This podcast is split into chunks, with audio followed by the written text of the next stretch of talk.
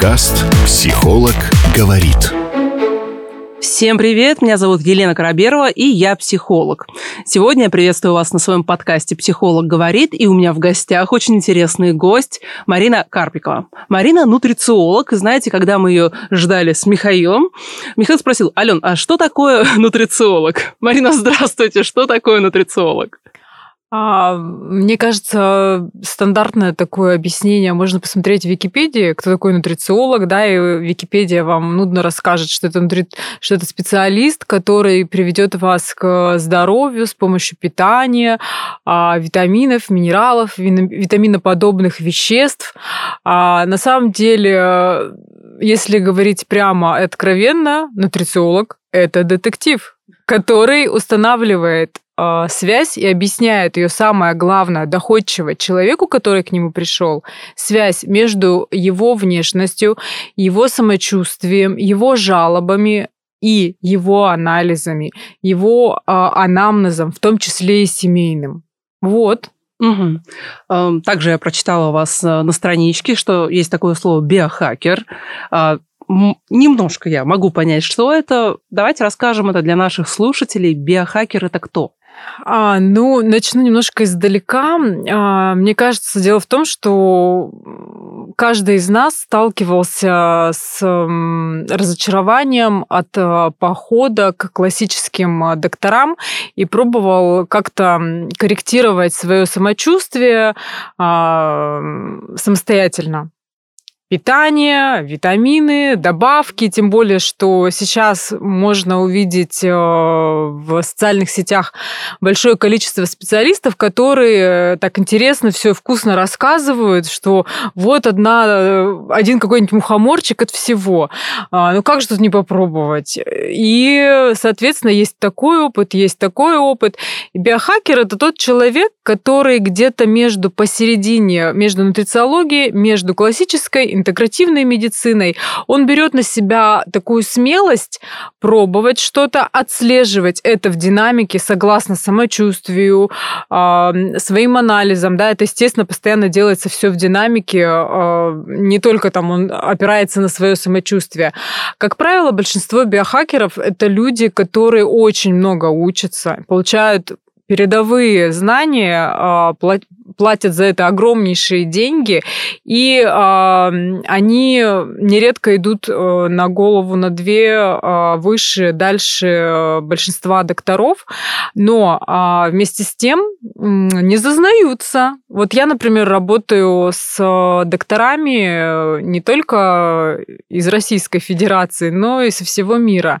А, таким образом, как бы я совмещаю в своей практике подход нутрициолог, да, то есть корректирую людям питание, а, рассказываю, как нужно приводить, потому что на самом деле нет а, какого-то трафарета, который подошел бы мне, вам, нашему звукорежиссеру, да, или, например, моей пятилетней дочке. То есть нельзя вот так вот просто брать и калькировать. А, Все это должно быть подстроено индивидуально. Вот, и э, я в своей практике совмещаю нутрициологию, э, добавки, да, э, как уже говорила, э, гомеопатический подход, интегративный, и э, также есть у меня опыт э, работы постоянной с э, докторами еще, наверное, советской школы, и там тоже очень много фишек, очень много интересного. То есть моя задача, и как я вижу вот биохакерство, это просто собирать вот жемчужины отовсюду, где ты их видишь. Ты попробовал, и ты уже можешь что-то дать. А, я никогда не забуду, с каким вообще трепетом в апреле я была в Санкт-Петербурге на гомеопатической конференции, и мы с коллегами обсуждали там такие вещи, ну, я не знаю, я возьмусь, возьму на себя, наверное, все-таки смелость озвучить это, не побоявшись, что меня воспримут как-то экзотично. Там, например, а, лекарства от депрессии с помощью слез человека. То есть собирается слеза, вот тебе приходит пациент, ты собираешь слезу, ты определенным образом ее потенцируешь и даешь попробовать человеку. И вы знаете, там э, врач рассказывала, которая тоже пришла из классической медицины, неврологии, она рассказывала о своих результатах, о том, сколько лет она так лечит, когда человек проходит вот эти стадии горевания и ничего не помогает, И какой это на самом деле потрясающий результат. А, я вот честно скажу, это еще не пробовала, но некоторым своим клиентам я рассказываю, с кем мы уже вот так вот близко, да, всем подряд я, конечно, не могу такие вещи рассказывать, потому что, ну, должна быть определенная все-таки степень уже доверия, потому что это будет слишком, наверное, как-то ну, экстравагантно. Ну, учитывая, что сейчас просто бум эзотерики, и люди верят э, в гадание, в расклады Таро, почему бы не расширить понимание, в том числе до лечения собственными слезами? С точки зрения метафоры это точно звучит интересно. Слушайте, я, может быть, конечно, ошибаюсь, но когда я, мы с вами примерно ровесницы, когда я поступала в университет, нутрициологии, биохакерства такого не было. Как вы пришли к тому, чтобы заниматься такой действительно нетривиальной, мне, мне так кажется, деятельностью? Начну издалека. Честно скажу, что я росла, ну, таким, как бы, не сильно здоровым ребенком, но пойдет. Был у меня лишний вес всегда, но я ничего с этим не делала абсолютно, никогда не задумывалась э, связать свою жизнь со здоровьем. Вообще всегда меня тяготило там какие-то моменты, там, связанные с э, походом э, к докторам. Было как-то интересно, естественно, там что смотреть, рассматривать бланки, там читать, а, анализировать, слушать, что тебе говорят. Это же всегда интересно, это же тоже способ самопознания, да, через биохимию. Вот, но не более. Никогда не не грезила поступлением в мед и прочими вещами. А, всегда где-то была вот на своей волне и думала, что обязательно свяжу свою жизнь с кино думала, буду либо режиссером, либо сценаристом. Да, да, да, да. Я была очень необычным человеком, ребенком, и э, никогда вообще не думала в сторону здоровья. Вот, э, поступила на журналистику, благополучно проработала большую часть своей жизни на телевидении, в печатных СМИ, Никогда мне не было это интересно, но а, к 30 годам а, мое здоровье стало не очень меня радовать, и на тот момент у меня уже был сын, а, которому в 6 лет диагностировали артрит. И он в одну ночь превратился из нормального такого ребенка, как все, да, ну, внешне, а, в ребенка, которого э, я катала в инвалидном кресле в областной больнице и думала, что же не так? Почему, ну, как бы я же умный человек, почему артрит, заболевание, для, в принципе, которое, диагноз, который ставят э, людям преклонного возраста, да, почему же он поразил, вот эта болезнь поразила суставы моего сына, которому 6 лет, он только начинает жить. А, к сожалению, на свои вопросы я не нашла ответов. А, мы возили сына, его лечили, и нас, мне кажется, знает вся Тюмень. Мы возили его в Москву и в другие города. То есть я была такой мамой, которая вообще вот как только могла решала этот вопрос. Я просто, ну, как бы все свое время положила на это. Я пробовала решать проблему с помощью классической медицины, с помощью аюрведы, с помощью вот где что услышу, мне, мне все было нужно изучить, нужно попробовать и так далее. Естественно, что э, э, нужно было, вы же как психолог понимаете, что случилось в семье горя. Жизнь никогда не будет прежней. Ребенок никогда не будет прежним.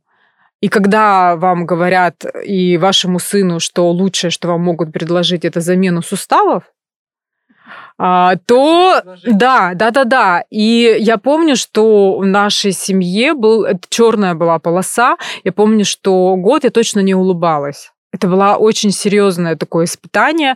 У меня сын пошел на год позже в школу, потому что любой стресс, он а, вытягивает из ремиссии, да, то есть он э, новый всплеск заболевания. Вот. А, мы на год пошли в школу. Тем не менее, проучившись в первом классе неделю, мы обострились и загремели на месяц в областную больницу. Вот. Нужно кого-то было выставить виноватым. Вот просто необходимо. И это оказалось, оказались продукты животного происхождения. То есть э, все они полетели в корзину, потому что если я углубляюсь во что-то, то углубляюсь с головой. Значит, захватила меня эта тема веганства. Э, я и сыроедила, и веганила. А вот сейчас уже понимаю, да, насколько как бы там, где много страсти, там нет ума, там нет разума, там есть только страсть, и до добра она не доведет. Она может быть полезна, интересна на каких-то начальных этапах, а потом уже это опасно. И сейчас я понимаю, что хорошо, что я туда не затащила сына, потому что последствия были, и до сих пор приходится расхлебывать. А, то есть я поняла, что нету какого-то шаблона, да, который подходит для всех, как я уже сказала, да, и во всем нужна золотая середина. И когда я вроде, мне казалось, что вот оно, вот он источник здоровья и долголетия, но когда потом организм э, понял, что он не немножко почистится, а ему как-то придется вот на этих маленьких ресурсах жить долгое время, он начал э, сигнализировать и сигнализирует неприятными вещами. Я поняла, что вот где-то там знания получила, где-то еще и так далее, везде-везде. На тот момент у меня уже появился второй ребенок, и я подумала, как же мне вот этих двоих детей поддерживать, свое здоровье поднимать. Я начала учиться уже так классически, фундаментально. На тот момент уже появились а, школы, самые первые где обучали нутрициологов, и я горжусь, что я училась а, в Preventage на первом потоке, который был а, дан не докторам, но без каких-то без какого-то перекладывания, да, вот на упрощенный вариант. То есть это было вполне то, тот же самый, те же самые модули, которые были даны врачам. Так как у меня уже имелся, имелся и опыт богатый, имелось уже одно а, образование годовое, да, а, нутрициологическое, то мне было достаточно легко все это воспринимать. А, вот, то есть можно сказать, что а, мои недуги, да, и а, недуги моих детей, они подтолкнули меня к этому. То есть в тиши ночной я не думала, как же мне заиметь такую красивую модную профессию. Меня жизнь заставила. Вот так, повернуться к ней. Как закончилось с сыном? Как сейчас его здоровье? Что вы вынесли для себя из этой болезни? Что я вынесла для себя из этой болезни, что а, вам, наверное, понравится этот ответ, потому что он в основном связан с психологией, потому что а, на тот момент я еще не разделяла себя и сына. И а, вот эта боль, эта болезнь, а, она была моя. А, сын на тот момент не мог это осознавать, и как я сейчас, да, вот анализируя и вспоминая этот опыт, я а, прихожу к выводу, что он проживал детство. Оно, он э, воспринимал а, и как бы безропотно, ну да, конечно, когда были острые моменты боли, да, он плакал, да, там, он переживал, ему не хотелось то, что там ему обещали, но когда мы попадали в больницу, да, э, и там были его сверстники, там, ну, конечно, такие экземпляры один э, краше другого. И, значит, они с ним, они между собой играли, они коммуницировали, они вырезали снежинки, они писали письма Деду Морозу, они смотрели в окна там, потому что некоторые дети лежали одни. Они были очень маленькие, лежали одни. Им было тяжело. Они смотрели, вот э, там несут э, передачки, вот идут родители. И э, играли там в поле чудес. Я была одна мама. И в первый, второй раз в палате, когда мы лежали длительное время, первый раз мы лежали два месяца, потом один месяц. Вот. И я, знаете, что поняла? Что ты насильно не затащишь в здоровье даже самого родного, даже самого близкого человека. Это первое, потому что а, дети у них вообще, я очень много с детьми работаю, и я хочу сказать, что детская психика в плане вот ну, психология в плане здоровья она устроена таким образом, что а, детям нужно постоянно напоминать Почему вот эта вот еда, которую ест Вася, там Петя, она ну, не будет жить в нашем доме, она не полезна. Постоянно напоминать, а что вытекает из вот этих ежедневных привычек. Да, да, да, да, да, да. И понимаете, для ребенка, а, особенно когда он уже наголодался, и когда он вступает в пубертат, и ему объясняют, что если ты вот сейчас не выпьешь вот это или не съешь вот это, то ты лох, ему хочется уже, ну, вот как-то проявлять вот эту самостоятельность. И плюс он же видит, что вот он съел, например, там чипсы, и он не умер замертво, и ноги не отстегнулись. Значит, есть какой-то предел, да, а потом хочется похулиганить, а потом еще что-то. И я поняла, что как бы, ну, значит, а, вот эта болезнь, она дана всей семье. Она дана не только ему. Но а, пока я могу что-то сделать до 15, до 16 лет, я, я должна и буду это делать. Потом извините, это уже не моя зона ответственности. И как бы мне ни было горько, печально, грустно, жалко, досадно, я могу только помочь. Я могу только помочь, поддержать, рассказать. Как вы понимаете, рассказать своему сыну я очень много могу.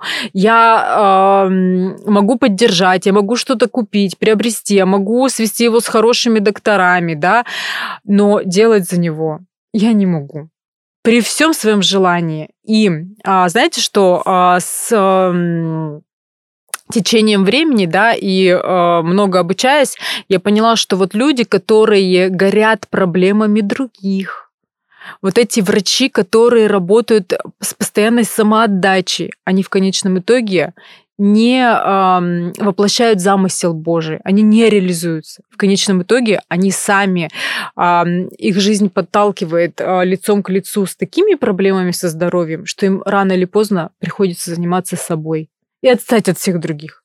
Спасательство никого еще не приводило в нормальное состояние. Спасибо вам за вашу историю. А, такой вопрос. Да? Сейчас действительно нутрициология – это это, конечно, не такой пик, как психология, но это очень популярное, востребованное направление. Если вдруг нас слушает девочка, мальчик, которые хотят стать нутрициологами, куда бы вы попросили, предложили им посмотреть, в какую сторону? Институт мед, не мед, курсы. С чего начать человеку, который хочет этим заниматься, возможно, для себя или вообще как в профессии? Ну, смотрите, а, у меня сын а, первокурсник. А, кстати, не, не сказала, что он сейчас в ремиссии находится. Я все-таки считаю, что это все, что мы делали, это было все не зря. Он находится в ремиссии, но а, нужно понимать, что природа аутоиммунных заболеваний, она такова, что если есть аутоиммунный процесс, да, и он поражает что-то одно, с этой стороны ты можешь как бы вот все так, ну как-то так худо-бедно оставить, подлатать, но все равно будет проходить время, и а, организм, если он настроен на вот эту вот атаку, да, самого себя, то будет просто с других сторон выстреливать. Сейчас я уже понимаю, откуда ждать удара, и я уже вижу, вижу его, да, и мы стараемся вот так вот это все компенсировать. Вот. А, что же, что же я могу предложить, возможно, своим будущим коллегам и посоветовать? А, как я говорила сыну, и, наверное, скажу когда-то дочке, а, пофантазируй. Прошло 5-6 э, лет. Кем ты себя видишь? Что ты хочешь? Что тебе нравится в этой профессии? Как ты себе ее представляешь? А, вот прямо лучше, конечно, выписать все это. А, посмотри на это, да. А, попробуй пообщаться с представителем этой профессии не с помощью соцсетей, а вживую. Потому что нутрициологи проводят э, и онлайн какие-то там семинары. Я очень активно проводила открытые вот эти мастер-классы еще до ковидное время. А, и с окончанием мастер-класса всегда можно было ко мне подойти, пообщаться, и задавали такие вопросы. И мне, например, мне наоборот очень нравилось, потому что, ну, как бы человек, возможно, проживал какие-то иллюзии насчет этой профессии, а тут он же смотрел, ну, вот так вот как бы мог задать вопрос, да, и получить на него ответ. А, э, если человек видит себя на приеме в поликлинике, а, лечит, да, ну вот какие-то острые состояния, то, конечно, нужно идти в медицину, да, и получать а, какое-то профильное образование. Если человек настроен на такую, знаете, более ювелирную, более индивидуальную работу, более филигранную, где он будет в постоянном диалоге с клиентом, а, в постоянном контакте, где ему придется быть еще немножко психологом, где ему придется тоже расти, да, и тогда, и чтобы это было все завязано на питании. Еще знаете, что хочу сказать? Нутрициология – это такая вещь, где без личного опыта нечего делать. В нутрициологию очень часто идут люди, которые сами уже нагоревались, а, там потыкались, нажили болячек, а, разочаровались и приходят найти ответы на свои вопросы, найти как, как какое-то решение, да, вот этих вот проблем.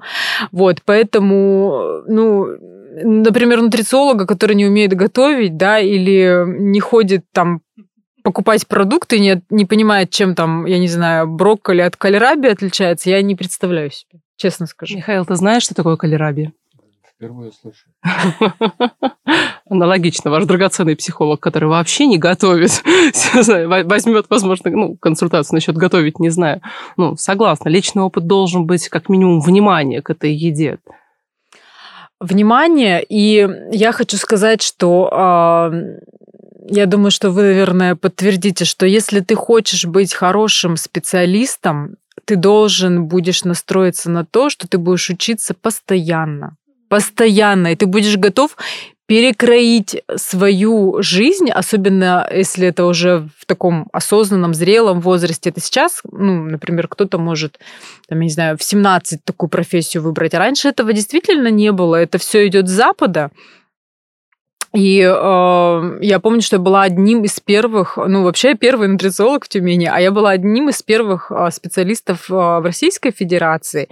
И представьте, как это бурными темпами развивается. То есть на тот момент это не могла быть первой профессией. Не могла. То есть это уже в зрелом, осознанном возрасте. И вот мы до сих пор общаемся с девочками с первого института. Это всегда какая-то личная история. Согласна, наверное, здесь в психологии есть что-то похожее. А, знаете, меня всегда удивляло, ну, когда ты психолог, ты должен быть безвылазно в личной терапии и в супервизиях. И когда я сталкиваюсь со специалистами из других областей, с теми же самыми врачами, педагогами, логопедами, мне отчетливо, как психологу, видно и понятно, что этим людям не хватает некоторой психогигиены между собой такой профессиональной. У нас очень мало сообществ профессиональных, которые, где специалисты друг друга поддерживают. А среди нутрициологов э, есть э, такое сообщество, есть такая система, где коллеги коммуницируют или только на обучениях? Безусловно, есть. Э, я даже не считала, в, какие, в какого количества чатах я состою. Но вот у меня есть, например, подруги, э, с которыми я работаю, да, а, врачи, с которыми работаю. У нас есть один общий чат, потом а, обучаюсь э, у доктора, там другой чат. А, очень, раз я не знаю, как так получилось, но очень много работаю с детьми почему-то и состою в всевозможных мамских чатах, там, да, там и педиатры, и мамы, и нутрициологи. То есть э, это, это большое, огромное сообщество, и на самом деле оно ценно тем, а, что а, ты можешь всегда какой-то задать вопрос, а, не боясь и не стесняясь. И э, это не то, что там, например, ты чего-то не знаешь, да, а ты хочешь удостовериться, в правильном ли направлении идет твоя мысль. А может быть, хочется еще какой-то взгляд на эту ситуацию. То есть а, у доктора на приеме нет такой возможности. А нутрициолог, он может, ну, к нутрициологам очень часто приходят непростые люди, которые уже походили. И ты сидишь, когда и вот складываешь этот пазл, и бывает, что не видишь, да, до конца, или думаешь, а может быть, это вот так, вот так, вот так, да, и а, когда ты спрашиваешь у, значит, коллег мнение, да, их видение, то ты приходишь к неожиданным выводам, потому что у каждого своя практика. У гомеопата она одна, у педиатра другая, да, у терапевта третья, у нутрициолога, там, генетика и так далее. Должен быть такой э, непролеченный синдром Бога, когда ты считаешь, что есть только ты и твое мнение, и никакие другие специалисты из твоей области не могут ничего тебе додать или сказать. А, я психолог, также у меня есть квалификация клинического психолога, и, конечно, я честно скажу, что в последнее время я, слава богу, с этим не сталкиваюсь, но как-то у меня было, типа, Елена, ну вы же не врач. Здрасте, приехали. Ну да, я не врач, но я психолог, и это совершенно другая, тоже очень глубокая и важная история. Марин, у вас было вот это шикарное обвинение «ты не врач»? Лен, эм, я даже не знаю, как ответить на этот вопрос. Я просто не представляю обстоятельства, при которых мне бы задали этот вопрос, хотя вопросом его сложно назвать. Мне кажется, это желание поддеть. Да, да, да, да, да, да. То есть э, ко мне приходят э, люди не случайные. Э, я думаю, вы понимаете, о чем я говорю. И они, кто-то знает, что я не врач, кому-то, когда они там говорят, там, доктор или еще что-то, я говорю, я не доктор, и они удивляются.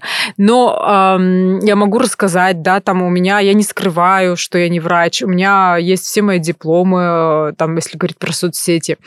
Вот. Э, но в качестве обвинения, не знаю. С другой стороны, может быть, вначале как-то спрашивали, а врач вы или нет, а какая у вас, а, какое у вас направление, вы эндокринолог или гастроэнтеролог, а вот чтобы в плане обвинения, не знаю, нет, наверное. Я просто видела недавно в социальных сетях, там девушка что-то такое писала, рассуждение на тему, почему нет эндокринолога, нутрициолога или гинеколога, нутрициолога. Поэтому я думала, что, может быть, вы сталкиваетесь с этим. Но в социальных сетях это одно, в реальной практике это другое. Дадим немножко полезности. Как питание влияет на женское здоровье? Ну, питание влияет, конечно, на женское здоровье, но я бы начала все-таки не с питания, а как э, человек, который с детства страдает депривацией сна, я все-таки сон ставлю на первое место. И на со, сон это такая ниточка, да, на которую мы накручиваем все остальные жемчужинки. Это питание, это физическая нагрузка, да, это здоровые привычки, это гармоничное воспитание, да, психология и прочее, прочее. То есть сон это основа, все-таки я считаю. Вот. А, объясню сейчас почему. Потому что говорила, да, уже, что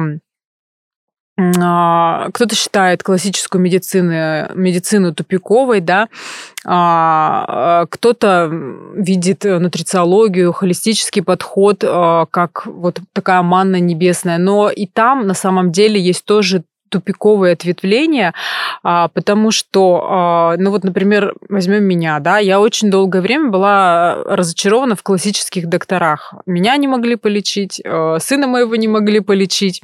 Вот, пришлось самой все узнавать, разузнавать, учиться.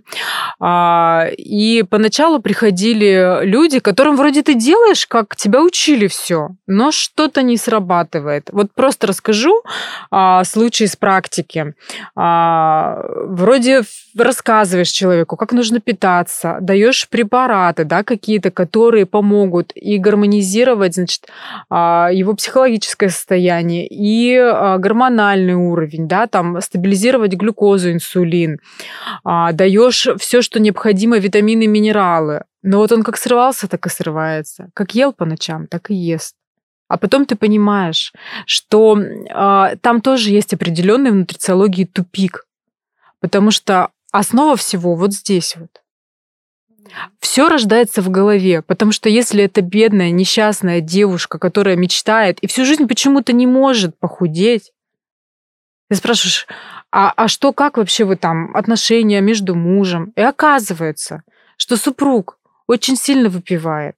Друзья приходят, и он такой прекрасный, такой творческий, такой талантливый. Друзья приходят по ночам, и там надо сидеть, и там надо следить чтобы он не сорвался, когда они обсуждают какие-то сценарии, там, ну, например, он режиссер, да, а, какие-то сценарии, что-то там обсуждают, и, возможно, в запале он захочет выпить. И она знает лучше меня все, как считать калории, как есть, но почему-то не худеется. Потому что, потому что проблема здесь. Я на последнем месте.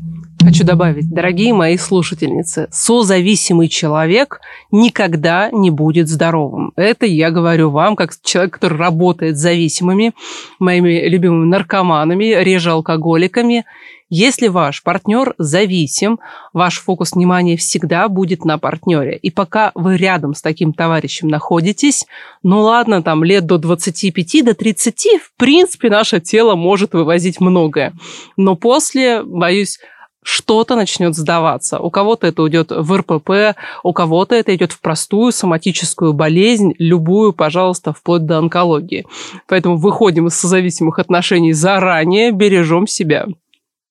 Если говорить про какие-то практико-применимые вещи, да, а, сейчас советов и советчиков очень много. Открываешь Инстаграм, и там просто на тебя э, сыпется эта информация. Мы здесь вообще не про нутрициологию. Вот вы не поверите, скорее всего, все, что вы скажете, даже если вы считаете эти советы банальными, а для меня я не спорю, я очень там, наверное, это называется чисто питаюсь. Просто я себя очень люблю, поэтому очень люблю вкусно, классно поесть. Но для нас мы здесь белый лист, уже поняли по нам с Михаилом, мы готовы даже к банальным советам.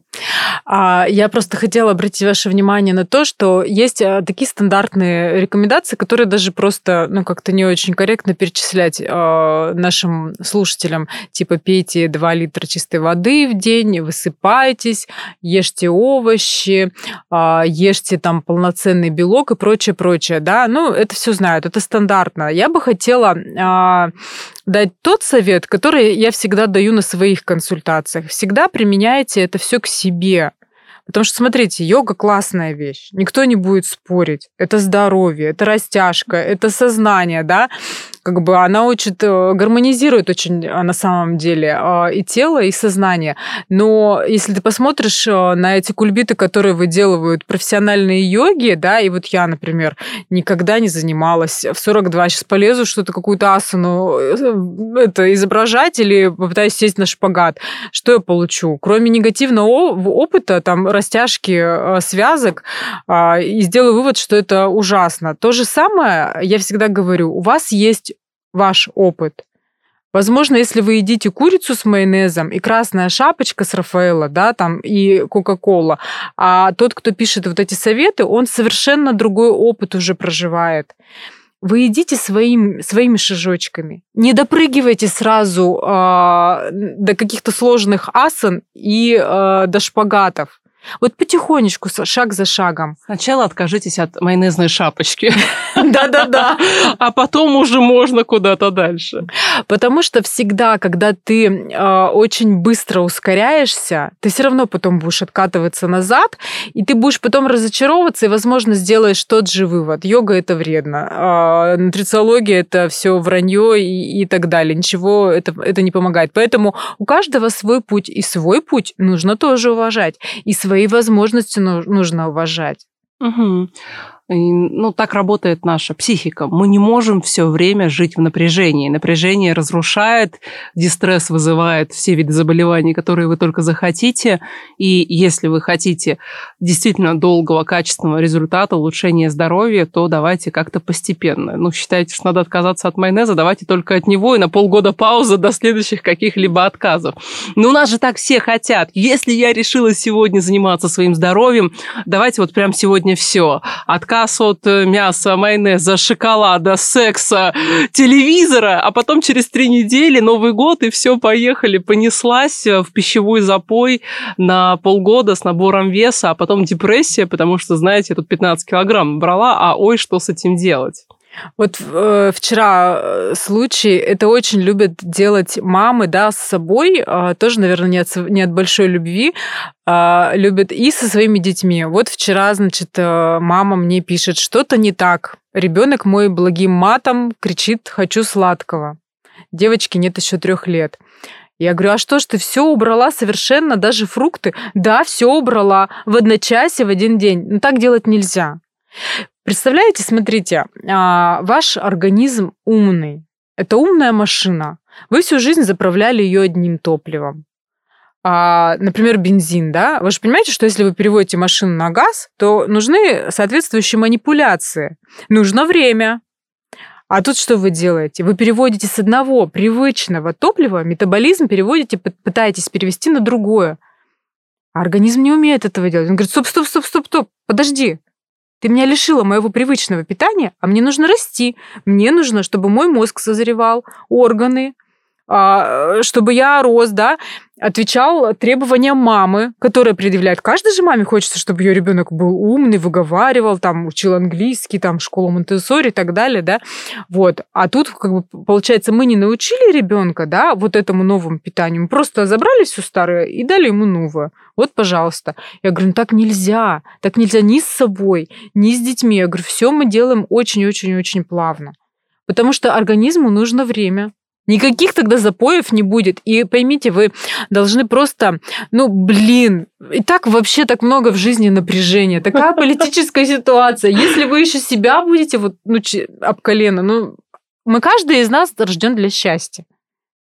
И от еды, и от своего самочувствия, и от перемен тоже нужно получать счастье.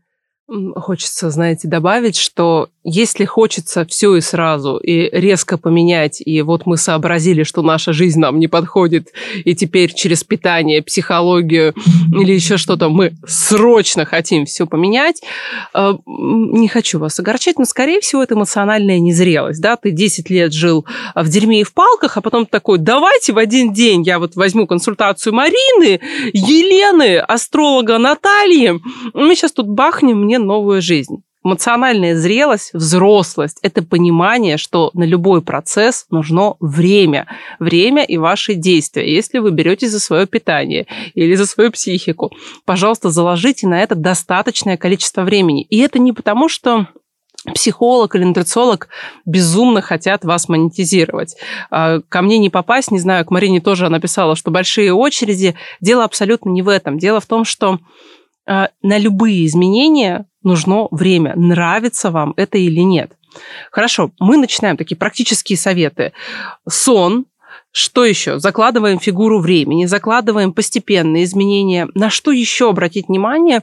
Ну, мне почему-то хочется больше про женское здоровье, потому что у меня в основном женская аудитория. С чего еще, как мы еще можем себе такими простыми, общими, да, всем подходящими, скажем так, инструментами сделать хорошо? Ну, а, раз я говорю, что нутрициологию отчасти считаю тоже такой тупиковой ветвью медицины, да, хотя сама нутрициолог, наверное, это будет звучать очень странно, а, но я все-таки скажу, что все начинается не с питания, все начинается с головы. Если, ну, все начинается с девочки. Точнее, даже, знаете, наверное, не с девочки, а с ее женского рода. Если а, все женщины в этом роду привыкли а, ущемляться, ужиматься, все лучше детям, а, родственникам, себе похуже, погаже, а, прилетела откуда-то, ну ладно, переживу, ничего страшного, тут поднатужусь, тут э, под, подтянусь. И понимаете, вот из этого самочувствования вытекают все проблемы. Они отражаются и в том, что мы не можем выстроить нормальные гармоничные отношения с партнером, не можем нормально, экологично воспитывать наших детей. И сами-то мы нездоровы тоже поэтому. Потому что женщина, которая себя уважает, она будет запихивать в себя Рафаэлла. Или какую-нибудь Сайру за 3 рубля есть. Которая себя любит и уважает, будет? Ох, ну не знаю, там, что бывает с девушками в ПМС, но в целом, наверное, нет. Или в беременность. Может, накрыла шоколадом с рыбой. Никто вас не, осуждает, девочки. Но скорее, конечно, нет. Вот, поэтому я и говорю, что вообще должно быть, я когда объясняю девушкам, да, вот, например, кто там что любит, да, вот честно там говорю, признавайтесь там. Ну, в основном почему-то все любят пирожное картошка, это какой-то суперхит. Вот, я говорю, ну давай просто возьмем, сложим все твои пироженки вот эти и посмотрим, сколько получилось. Добавим и сходим в спа. Кайфанешь, кайфанешь. Меняем вообще как бы источник удовольствия. Меняем. Что лучше? Вот попробуй, потом расскажешь мне. Вот это вот лучше. И вот так вот по шажочкам, по шажочкам мы идем. Еще хотела сказать, вот вы сказали, да, там ПМС, да, или э, беременность. На самом деле это с точки зрения биохимии тоже можно все объяснить. Почему вот срывает на все это, да, и почему хочется чего-то такого гаденького и, и прочие вещи. Вот. Но если говорить про практико применимые, да, какие-то фишечки, то начните с самого простого. У каждого же там, кто пишет на бумажечках, да, список продуктов, у кого-то приложение. Вот просто посмотрите, что вы едите периодически. Вы же знаете, как психолог, что все перемены, они начинаются с наблюдения за собой. Поведите пищевой дневник, запишите там Fat Secret, еще в какую-то программу. Не просто запишите, и ничего не происходит, как мне говорят клиенты. Я говорю, а что должно происходить? Проанализировать нужно. И потом подумайте, что, а, например, из чего-то нового, да, там все говорят, ну вот полезно, например, там, не знаю, авокадо, кто не ест еще. Что я могу попробовать на этой неделе, на следующей? Ой, что-то сильно я распробовался. Так все изменилось, мне не очень комфортно. Пока остановлюсь. Потом еще, вот пусть у вас расширяйте вот свое питание. Вот это не зашло, это не буду. А может, я неправильно приготовил. Может быть. То же самое с водой. Вы удивитесь, но на самом деле можно даже получить водное отравление. Любую информацию, еду, работу, все нужно переварить. Если у вас нет в этот день давления, да, банально, если вы не привыкли пить 2 литра воды, то не надо надсаживаться. Вам плохо станет от такого объема воды. Немножко сразу эм, э, история от психолога на тему. Э, я тоже хожу иногда по врачам. Не могу сказать, что у меня есть какие-то проблемы, но профилактика, мне кажется, это важно. И как, э, как вывести из строя огромное количество специалистов, тебя спрашивают, э, Елена, а сколько вы пьете воды в день? Наверное, воды-то не допиваете, вы там, высокая девушка, вам нужно, наверное, 2-2,5. Я говорю, знаете, я много разговариваю, я пью в среднем 6 литров воды в день. И на тебя так любой специалист смотрит и говорит, наверное, у вас какие-то должны быть проблемы, вы отекаете? Я говорю, нет, я не отекаю, я просто всегда пью уже много лет 6 литров воды в день. На диабет проверялись. Я говорю, я, я абсолютно здоров, посмотрите мои анализы просто. Это как, как вынести мозг человеку, если вдруг он тебе хотел сказать какой-то, пейте воду, ты такой, я пью 6 литров, поэтому, когда вы сказали водное отравление, я вот жду, придет оно ко мне или нет. Но если вы чувствуете себя прекрасно, возможно, это ваша индивидуальная норма. Опять же... Это семейная, безусловно, да. Я тоже очень э, большой водохлеб и просто не могу, не представляю свою жизнь без воды.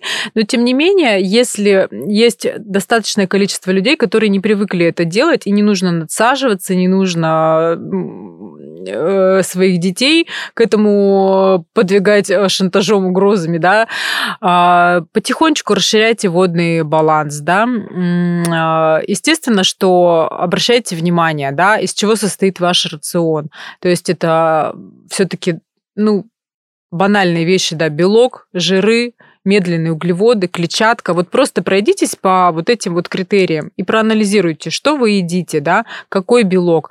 Я очень часто раз работаю с детьми, я обращаю внимание там в общественном транспорте, в школе, в кружках, что едят дети.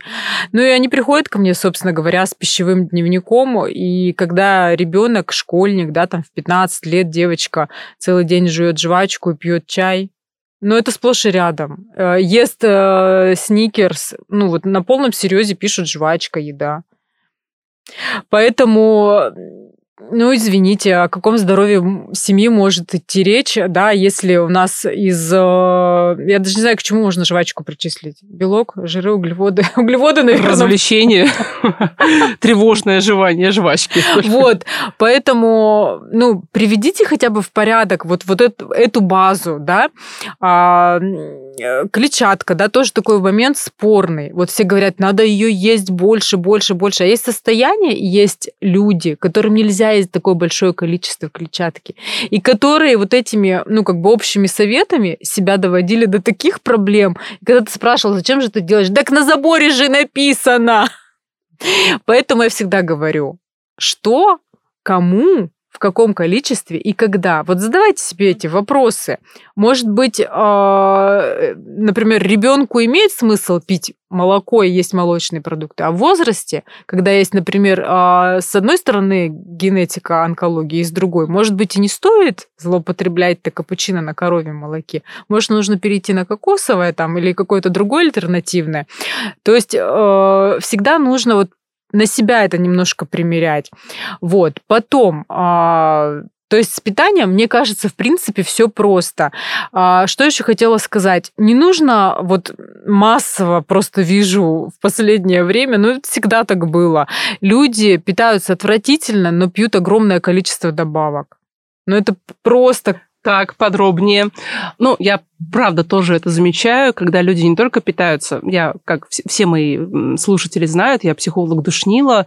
Я уже на данный момент, наверное, лет цать, 13 не пью алкоголь, не курю, естественно, вообще ничего. К счастью, к радости, не знаю.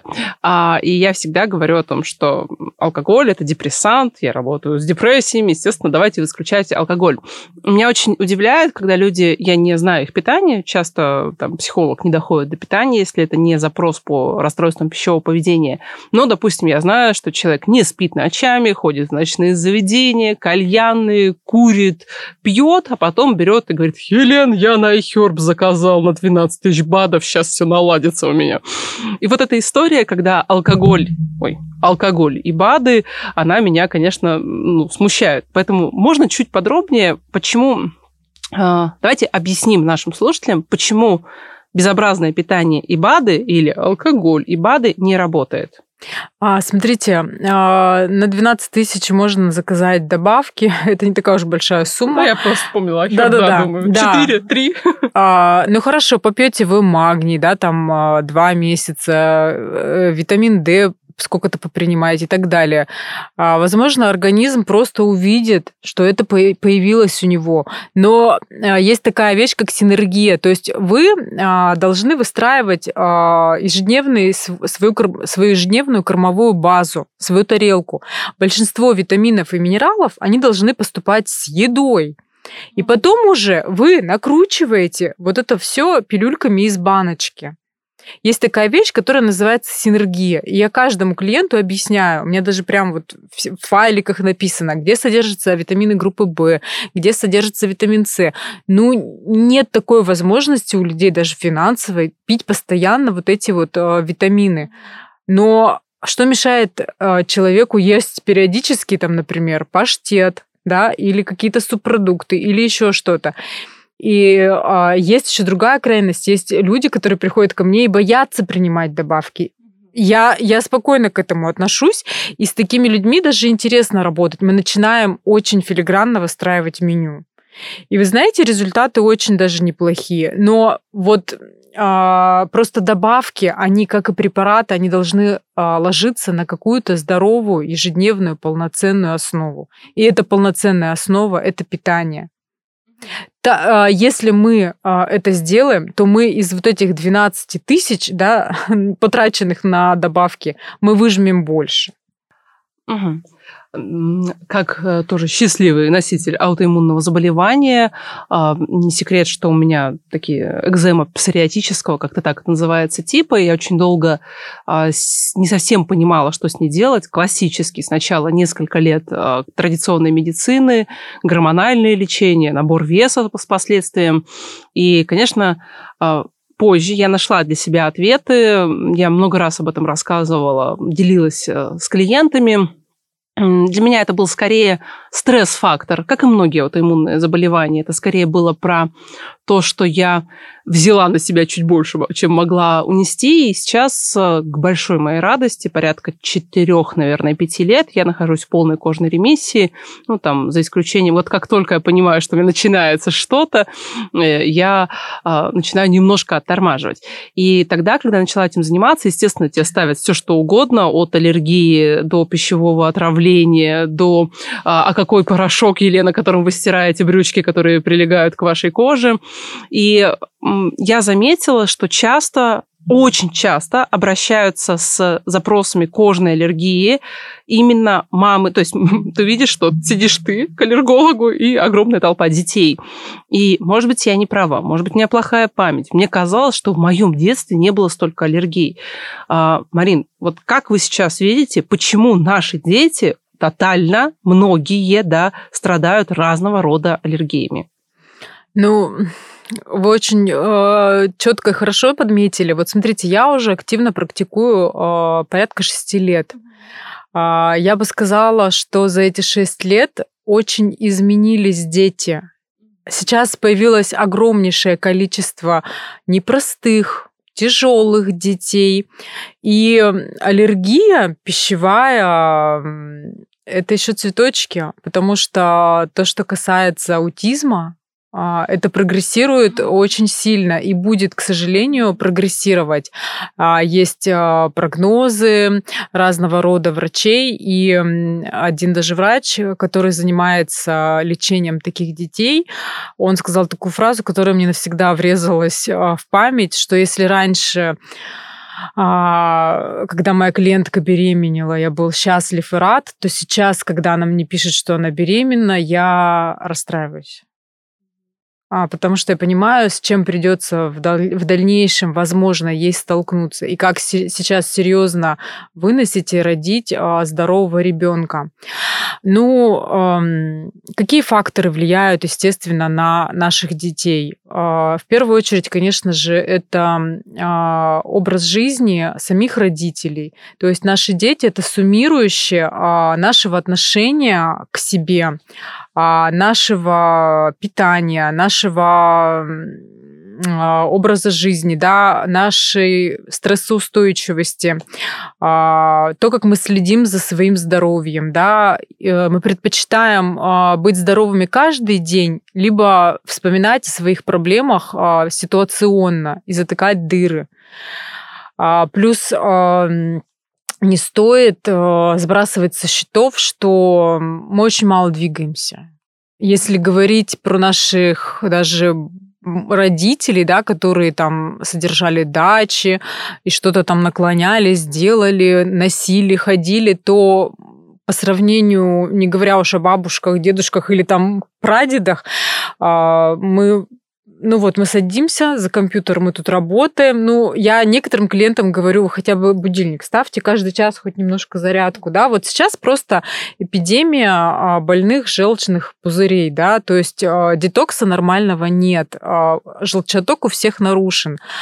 Я говорю, ну хотя бы часик там заводите будильник, вставайте, понаклоняйтесь вниз, не будет никогда у нормаль... у современных э, людей э, хорошего детокса, потому что мы просто сидим.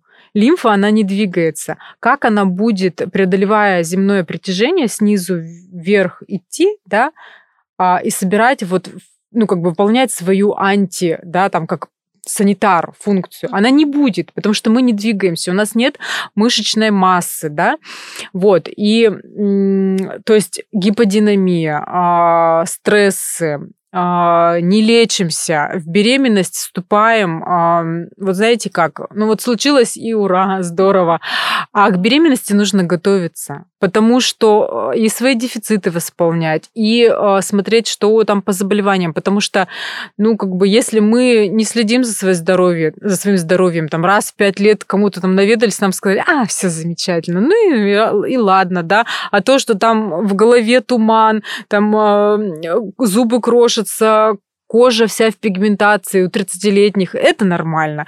Как бы это мы не связываем. Это же врач не лечит, это косметолог должен сделать. А на самом деле все завязано. Нет вообще ничего не связанного между собой. Все связано со всем. И а, Естественно, что качество питания, да, как питаю, как, ну, не знаю, как ел, какую ел печень или яблоки Александр Сергеевич Пушкин и, и какие продукты едим мы, да, но это только обертка, это только название. Качество питания становится все хуже. И плюс генетика, да, наши дети слабже, чем мы. И каждое поколение слабее, даже с учетом того, что я говорю, что я работаю всего 6 лет. Я вижу, как, когда ко, ко мне поначалу, я еще застала то время, когда приводили детей, а, у них не было ну, каких-то таких особенностей развития, не было больших проблем. Я еще застала то время, когда приводили детей и говорили, а проверьте, все ли у него нормально, то есть что-то поищите, какие-то, может, витаминки попринимать. А сейчас ты открываешь а, вот перечень жалоб, и у тебя волосы встают дыбом. А когда ты открываешь анализ этого ребенка, еще раз все, что осталось, встает дыбом. И ты думаешь, а как вообще наша страна будет существовать? Какое будущее у нашей страны, вот когда вот это вот все? И ты думаешь, а могу ли я вообще чем-то помочь? Так, куда деваться-то нам всем? Придется помогать. Что мы, как родители, можем сделать, чтобы здоровье наших детей было окей? Я абсолютно согласна с тем, что, ну, более того, да простят меня многие слушатели, я против крайностей всегда. И когда э, родитель, у которого родился ребенок с какой-нибудь очень серьезной психиатрической проблемой, а, конечно, были такие исследователи, были такие психиатры, кто исследовал, а почему в этой системе семьи родился ребенок с шизофренией. Это очень известные исследования.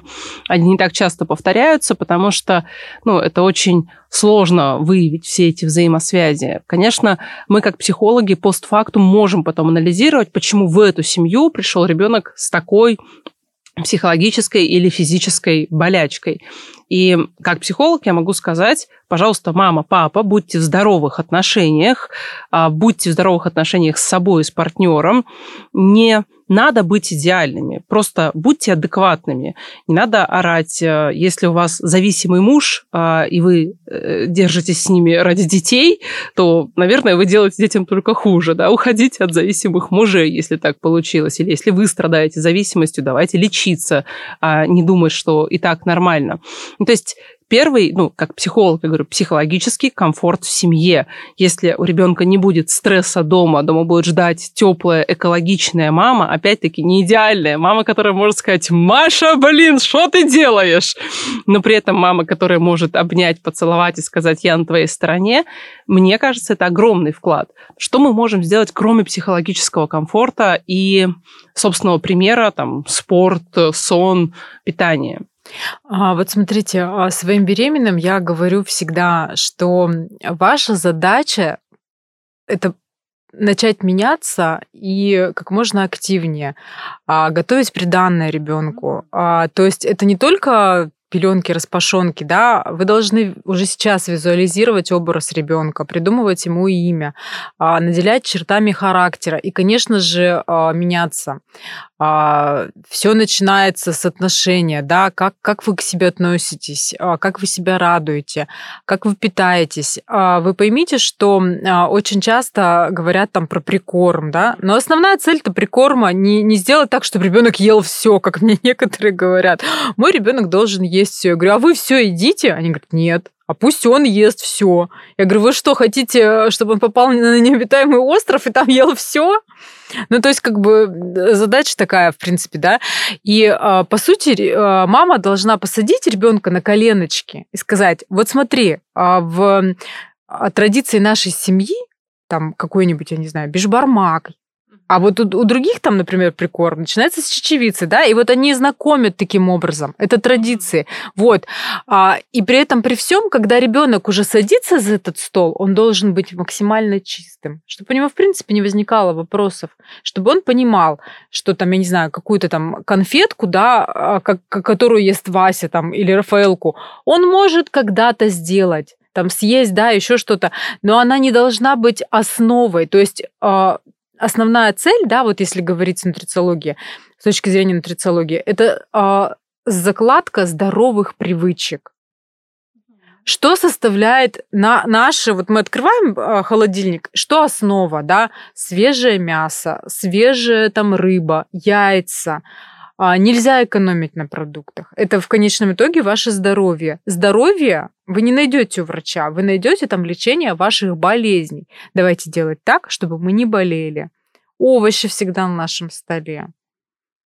Где мы их берем? Мы их покупаем, выращиваем, возможно, сами. Вот и активность пошла. Да, вот так, активность. Да-да-да. Вот. Крупы. Зачем они? Зачем их есть? Вот я своим детям э, всегда рассказываю, да, вот здесь живет бабочка, что она любит, что она не любит. И у меня дети постоянно задают тысячу вопросов. У меня недавно дочка, мы когда ложились с ней спать, она говорит, мам, а как так получается? Говорит, что я когда сгибаю руку, то сосуды, говорит, тоже как-то сгибаются, говорит, и они не трещат, не хрустят, говорит. Как это так получается? И вот я ей рассказываю, объясняю, и детям так это интересно. Многим кажется, что, ну, как бы, да зачем детям такое рассказывать? На самом деле нужно и важно рассказывать. Они уже тогда видят эти причины, причинно-следственные связи, и когда в очередной раз им скажут, если ты сейчас не выпьешь там вот эту какую-то бормотуху, ты лошара, он скажет, да ради бога, лошара, и что дальше? но я не буду это пить. Я себя уважаю. Я воспитан и выращен, ну, как бы на нормаль... в нормальной психологически, да, устойчивой среде. Меня там, значит, хорошо кормили. Зачем я буду вот в себя вот это что-то нечто? У меня есть э, история от психолога на тему. Я очень люблю рассказывать истории. А, в нашей семье плохо относятся к алкоголю, хотя моя аудитория знает, что я бывший директор ночного клуба. Именно поэтому там плохо и относятся к алкоголю. И так получилось, что мой супруг тоже не пьет алкоголь. Вообще, очень-очень-очень редко. Я вообще много лет не пью. Он может себе позволить под какое-нибудь там вкусное блюдо, бокал пива очень-очень редко. Мы были э, в этом году на Байкале, и там есть этот байкальский омуль, какая-то рыба, и он заказал себе байка, э, бокал пива. Собственно, спокойно абсолютно выпил, и мы вечером приезжаем в отель, э, дочь уходит плакать в туалет, потому что она эм, выросла в тот момент, когда я получала квалификацию по работе с зависимостями, и она что-то слышала, что-то слышала из наших обсуждений с мужем, что э, я говорила, что я буду работать в том числе с алкоголиками. Она спросила, кто такие алкоголики. Я говорю, люди, которые зависимы от алкоголя. И Валерия впервые в жизни в 8 лет увидела, что папа пьет бокал пива и приняла абсолютное решение, что он алкоголик, и ушла оплакивать эту новость в туалет. И поэтому э, нам пришлось поговорить на тему, что бокал пива раз в несколько месяцев или лет – это абсолютно нормально, и что такое алкоголизм. Очень важно говорить детям, потому что эм, никак я не могла ожидать такой реакции, потому что ну, этого нет. Им приходится объяснять не только про то, что у нас есть на столе или его нет, но и то, почему этого нет, и что бывает с тем, у кого на столе это все-таки присутствует. И, конечно, это не бывает там с первого раза про какие-нибудь чипсы, да, в подростковом периоде дети ими питаются, и на, к чему это приводит на долгой дистанции. Вот смотрите, а, а, мне нравится, что наш разговор, он все время вот проявляется, эта тема, не нужно быть фанатичным, и не нужно, э, чтобы наш, нас кренило. В какой-то период времени меня все-таки кренило, потому что была задача, значит, сына вывести в ремиссию, и э, мы очень, э, я резко негативно относилась ко всем сладостям. А, и таким образом сформировала у своей дочки, ну, вот такой образ запретного плода. И сейчас у нее просто крен на вот эти все сладости. И так интересно, и хочется попробовать. Ей нравится этот сладкий вкус. Но э, я понимаю, что это своя, сама своими руками сделала. А, но э, я сделала и другое. Она теперь знает, что сладкое можно там с какой-то периодичностью есть. Его нужно есть медленно, не на бегу понимая вот здесь в голове, что ты его ешь, ты фиксируешь, а не так, что ты проглотил что-то и уже забыл, и, и ты даже не вспомнишь это, и тебе хочется снова.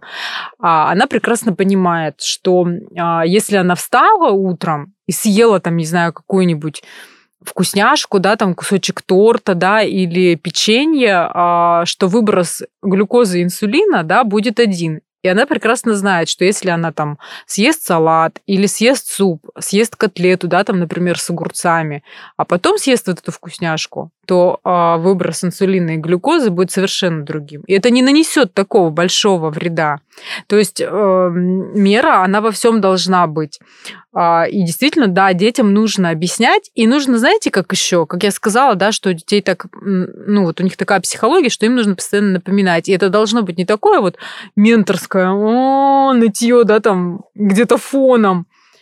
Мать бубнила. Да, да, да, да, да. Да, а это должно быть, знаете, вот так вот интересно, как игра. Угу. Ты детям что-то рассказываешь, э, приводишь какие-то примеры.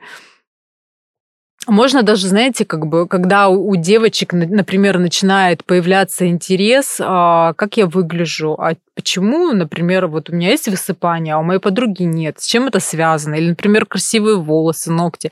Можно э, объяснять это вот, ну, с точки uh-huh. зрения твоих выгод, формировать какой-то кружок, да, приглашать а, подруг дочки и вместе что-то готовить. И Классная объяснять. мотивация. Да, да, да. Ну, это вообще рубрика про заинтересованных и включенных родителей, снова про какую-то, ну, хоть маломальски осознанную жизнь. Вообще про еду, да, из того, что я от вас услышала, это история про формирование нормы. Это как во всем.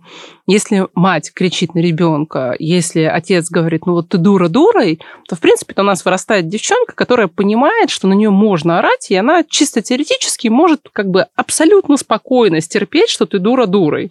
И также с питанием. Если дома было нормально купить максимально дешевую еду и вообще ее не есть, а просто поглотить, да, как-то не как процесс, а как как это называется, закинуться едой, угу. бежать дальше, то у нас вырастает человечек, который относится к питанию абсолютно без какого-то внимания к этому.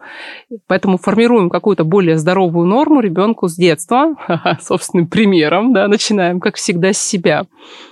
А, тему аллергии спросила, согласна, еще такая же тема детского ожирения ну вот вы тоже здесь со мной согласитесь, могу поспорить. У нас в классе был один полный мальчик. Наверное, если бы я сейчас на него посмотрела, я бы сказала, Сашка, ты не был полным, ты просто был чуть мягче, чем мы все остальные дрищи.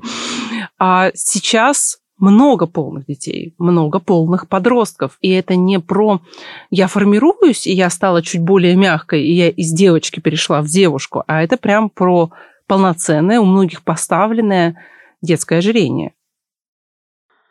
Да, к сожалению, моему большому это так.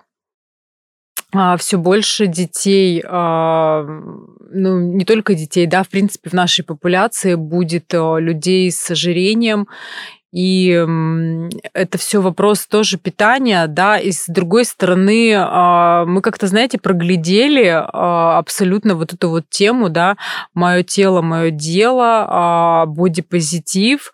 С одной стороны, я против буллинга и против того, чтобы оценивали по внешности, да, и как-то такой дискриминации. Но с другой стороны, когда бравируют этим и говорят, э, ну вот я такой ленивый человек, я не хочу меняться, а, ну, я думаю, что ни для кого не секрет, что лишний вес это не про здоровье. Когда, с одной стороны, ты делаешь, но ты ничего не можешь с этим поделать, и у тебя ничего не получается. Ты падаешь, ты встаешь и снова делаешь это. А с другой стороны, когда ты ничего не хочешь делать, ты преподносишь это как что-то супер вау, и ты становишься в определенных там подростковых кругах, да, какой-то суперзвездой. Вот тут я считаю очень важно расставлять а, правильные акценты детям. Вот у меня дочка, она очень любит смотреть рилсы, я не знаю, как это правильно называется, где красится. Девушки накладывают макияж такой Туториал. профессиональный. А? Туториал. Наверное. Вот. И мне задала дочь уже такой вопрос в пять лет. Говорит, мам, почему, говорит, они такие молодые, у них такая плохая кожа, синяки под глазами? Почему очень много высыпаний, а, каких-то красных точек, да, вот она все ну, как бы видит, она говорит, а ну, мне 42 года, я не крашусь. Она говорит, а почему у тебя этого нет? И тут, пожалуйста, вы выходите на передний план и объясняете. Спать, э, правильно питаться, да, да, да, да, да, да, к себе хорошо относиться. Не купить какую-то там э, витаминку за 3 рубля, а аргументированно самые лучшие, самые дорогие, самые качественные, но опять же, которые ложатся на правильную базу. То есть, ну, как бы, в принципе, э, есть разный подход, да, к воспитанию детей, но все идет от родителей. Конечно, все идет от родителей. Угу. Не секрет, что и при депрессивных расстройствах, и при тревожности супер важно работать с телом. Мы должны снимать напряжение с тела через физическую активность. И, конечно, человек, который бегает, он снимает это напряжение, он дает себе нужный э, заряд, не только эмоциональный, но и физический. И психолог душнила в деле все время говорит, давай добавим физическую активность. Э, вы как нутрициолог, спорт обязателен для здоровья, даже не так, спорт, я неправильно говорю, физическая активность обязательна для здоровья? Или вы знаете кучу людей, которые сидят попочкой на стуле целый день, и у них все окей с анализами и состоянием? А, смотрите, что я вам хочу сказать. Тут также повторюсь, что все индивидуально, потому что э, человек, когда живет э, в стрессе, хоть в перманентном, хоть в остром, он живет все-таки в катаболизме. Э, его ежедневные э, какие-то нагрузки, да, они, э, то есть расходы, да, они, они не покрываются. И э, когда человек в плену кортизола, он разрушает собственный белок. Соответственно, что мы делаем, когда такого человека отправляем либо на фитнес, либо бегать, либо еще куда-то? Он э, входит в еще большую зону катаболизма, и это приводит к саморазрушению. И в конечном итоге он очень сильно проседает энергетически. Я сама проходила этот этап, когда мне хотелось э, быть очень красивой, с какими-то рельефами, вот, но я не понимала тогда, что не сняв нагрузку по учебе, работе, да, будучи на ГВ, а, очень как бы так аскетично питаясь, я не могу себя обеспечить, во-первых, ну как бы вот этим всем и очень активно тренируюсь. Я просто не понимала, почему я приезжаю с тренировки 2 часа дня, а у меня сил только на то, чтобы дойти до кровати и лечь. Я даже в душ не могу сходить. Поэтому, когда вы находитесь а, в стадии острого или перманентного стресса, есть такие тревожные личности, не надо, я вас умоляю, никаких э, приседаний со штангой, не надо никакого бега, ничего. Максимум, что вы можете, и есть масса исследований, что это терапевтично, это ходьба. Ходить можно Ходить, всем, да, можно, всегда. можно удив... Э, надевать утяжелители, да, вот какие вам нравятся, там полкилограмма, один, ходить, дышать, ходить, дышать. Но опять же, это не вдоль какой-то там дороги, да, вдоль улицы республики, а в какой-то парк, а, где-то походить, посмотреть вообще, какой мир тебя окружает, зафиксировать, какое время года, какое солнышко там, а, немножко попытаться перезагрузиться и ходить, ходить, ходить, ходить. И опять же, как ходить-то? Не как зомби, да, что-то ты там, а вот прям полноценно ходить, как будто у тебя в руках вот эти вот скандинавские палки, да. Если Ну, вы сейчас такое. лежите, просто как угодно выйти. Пожалуйста, главное встали. Если вот ну совсем никак, давайте сначала по дому ходить, да, как угодно. Ну, то есть классно, конечно, ходить по парку, абсолютно согласна. Еще если активно, то супер. Но если сейчас наша активность и уровень депрессивности просто на максимуме, депрессивность и активность на минимуме, хоть по дому начинайте ходить. И еще хотелось бы дать такой совет, а, потому что стресс сейчас для многих актуален, многие тревожатся за будущее. А, Очень хорошо это состояние корректируется с помощью питания. На самом деле а, никаких радикальных диетах, там палео, да, или кето не может идти речь. У вас должно быть такое стандартное сбалансированное питание. Вы должны питаться так, чтобы ваша глю... не, доп- не допускать а, сильного падения глюкозы, сильных колебаний глюкозы. То есть а, ваше питание должно быть через каждые 3-4 часа. Там должно быть а, достаточное количество медленных углеводов. Это крупы, это могут быть там какие-то крахмалистые овощи, тыква, там свекла, да, морковь, можно потушить, можно на пару приготовить, можно сделать крем-суп, то есть немножко белка, немножко медленных углеводов, да, немножко жира, да, там авокадо, масло какое-то, вкусняшку можно себе позволять, но опять же, как бы, как мы это делаем? Не вот там проезжал, а, ветром навеяло, зашел, э, купил себе кофе и вкусняшку съел. А нет, мы нормально пообедали, да, съели нормальную порцию клетчатки, да, там какой-то, может быть, зелени, и потом съели маленькую какую-нибудь вкусняшку. Вот. И у нас с детьми а, есть такое правило, называется еще котлетка, еще креветка. То есть мы всегда говорим, а, я не запрещаю тебе есть сладкое, я не запрещаю тебе конфету, я не запрещаю тебе мороженое. Ну давай а, мы съедим еще, вот, например, там, что ты любишь, белковое, да, или жировое, вот еще что-то. Когда ребенок, а, у него выстроено полноценное питание, особенно скомпенсированное по белку и по жиру, у него нет такой потребности в углеводах быстрых. Он съест котлетку, и он забудет уже про эту конфету. Или как минимум съест потом одну конфету, Да. а не 10 штук. А, у нас осталось буквально 10 минут, дорогие, и я предлагаю ответить на вопросы, которые были заданы в Инстаграм. Я помню один из них наизусть, с него мы начнем. На что обратить внимание мамочки, которая собирается кормить грудью или уже кормит грудью? В питании это такой же баланс, как и до беременности, или это какой-то другой к этому подход. На что обратить внимание кормящей маме, может быть, питании, может быть, какие-то анализы ей нужно сдавать. Что делать кормящим мамам? Ну вот смотрите, а, прежде всего нужно маме э, понять, что она не бог, ей нужно высыпаться, и только здоров... Э, выспатая, отдохнувшая мама, она может быть здоровой. А, ей нужно просить ртом, говорить у мужа, у свекрови, еще у кого-то помощи, а, не пытаться решить все проблемы самостоятельно и пытаться быть идеальной. То есть это это та база, о которой я говорила выше, да, медленные углеводы обязательно должны быть в питании. Разъясните, Быстро. что такое медленные углеводы для слушателей. Это крупы, да, и если говорить про здоровье, то, конечно, это минимизировать нужно глютеновые, да, продукты, угу. особенно если, например, есть проблемы с кишечником, да, то на первоначальной стадии они вообще элиминируются. Вот, то есть это гречка, это рис, это киноа, да, а, все это может быть пшено в вашем питании, то есть а, можно брать тыкву, ее запекать, делать салаты, делать крем-суп. Вот. А, маме, кормящей, нельзя себя лишать а, сладкого. Ну, а какое это опять должно быть сладкое? Мы же все прекрасно понимаем разницу между печеньем юбилейным и печеньем, которое она испекла сама с, ми- с минимумом количества там какого-то подсластителя.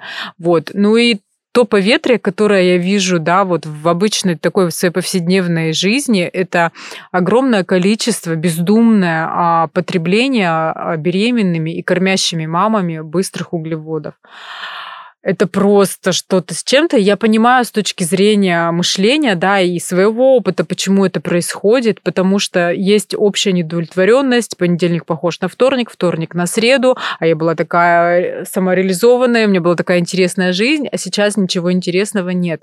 Нужно понять вообще, что на самом деле вы сейчас выполняете очень важную функцию пытаться а, все-таки быть счастливой, да, каждый день. Может, сегодня это книга, а завтра это какое-то там, не знаю, ванна или спа, да, или еще что-то. Вот меня удивляют мои клиенты, когда мы говорим с ними про непищевые источники удовольствий. Мне одна клиентка сказала, что нравится петь в церковном хоре. Представляете? Вообще у людей очень много вот каких-то таких, но это же тоже говорит про обдуманный подход, про самопознание.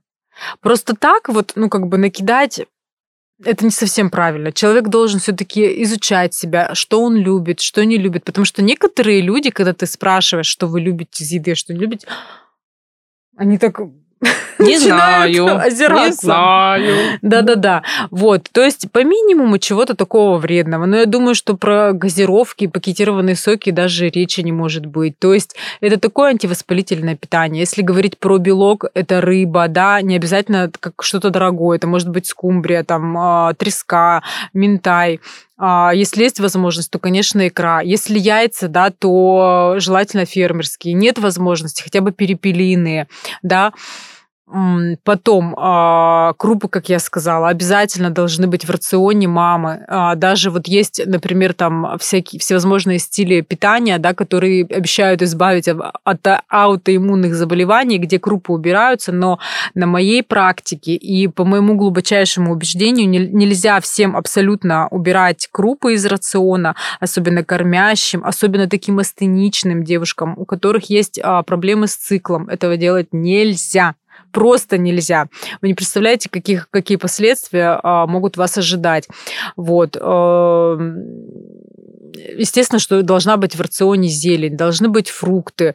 А, лучше, конечно, яблочки из своего сада, да, а, должны быть ягоды. И, как я говорю детям на консультации, да, какая ягода полезнее, та, которая хуже отстирывается от белой футболки. Не экспериментируйте, сейчас расскажу, какая, а то мама потом будет меня ругать. То есть питание должно быть полноценное и разнообразное. И крен должен быть не на питании, а на том, чтобы мама была счастливая, здоровая, она полноценно спала, и тогда будет здоров ребенок. Потому что очень часто а, многие принимают вот эти вот младенческие а, колики, да, когда ребенок поджимает ножки угу. к животу, угу. они думают, что вот это у него что-то с кишечником, бедненький несчастный, начинают эти пеленочки прикладывать, там еще что-то.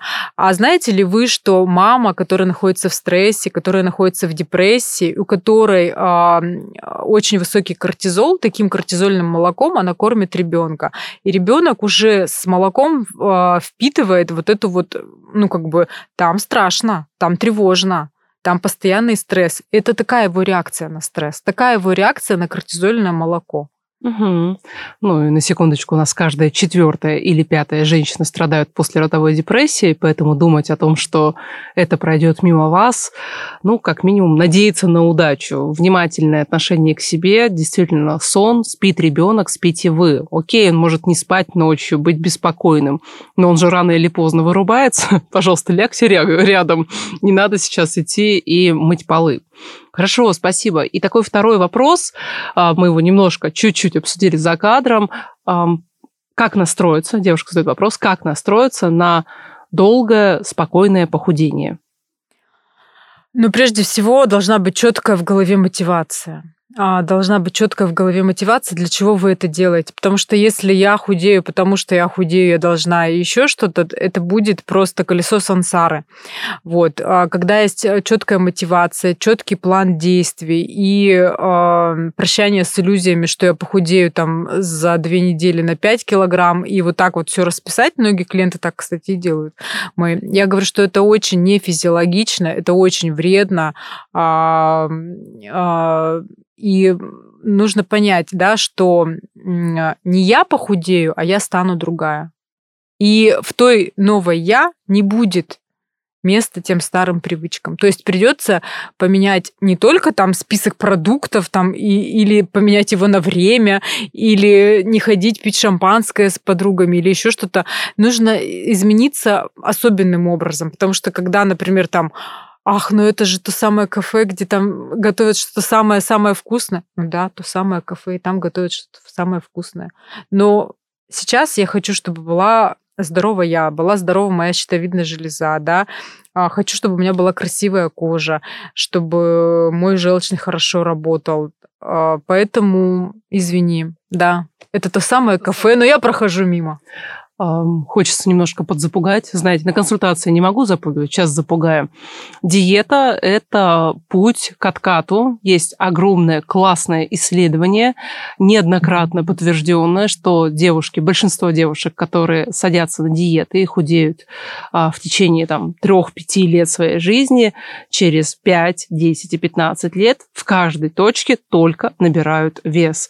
И, соответственно, если вы сегодня хотите сесть, даже как вам кажется, на медленную диету, там вы ее расписали на а, месяц, два, три, то вы, скорее всего, сорветесь. Поэтому это не должно быть диетой, это должно быть системой питания, которая полностью отвечает вашим не только физическим, но, если надо, эмоциональным запросам. Это должна быть система заботы о теле, та самая наша физическая активность, на которой мы настаиваем хотя бы ходить. Это просто другая норма отношения к себе. Если это попытка нарисовать пресс даже за год, вы все равно откатитесь. Буквально недавний кейс. Три года у меня самая моя упорная девчоночка сидела на ПП, как она называла. Это, конечно, было никакое не ПП, это просто было ограничительное пищевое поведение, чтобы быть худой. Вот если худая ради худая, вы все равно сорветесь. И откаты кошмарные. И выходить из этих плюс 15, и лично кейс у меня клиентки плюс 45 килограмм после трех лет ограничительного поведения, выходить из этого значительно сложнее. Откажитесь от формулировки похудеть даже долго и спокойно, а начните искать свой вариант нормального образа жизни и нормального образа питания с соблюдением всех правил, которые Марина проговорила.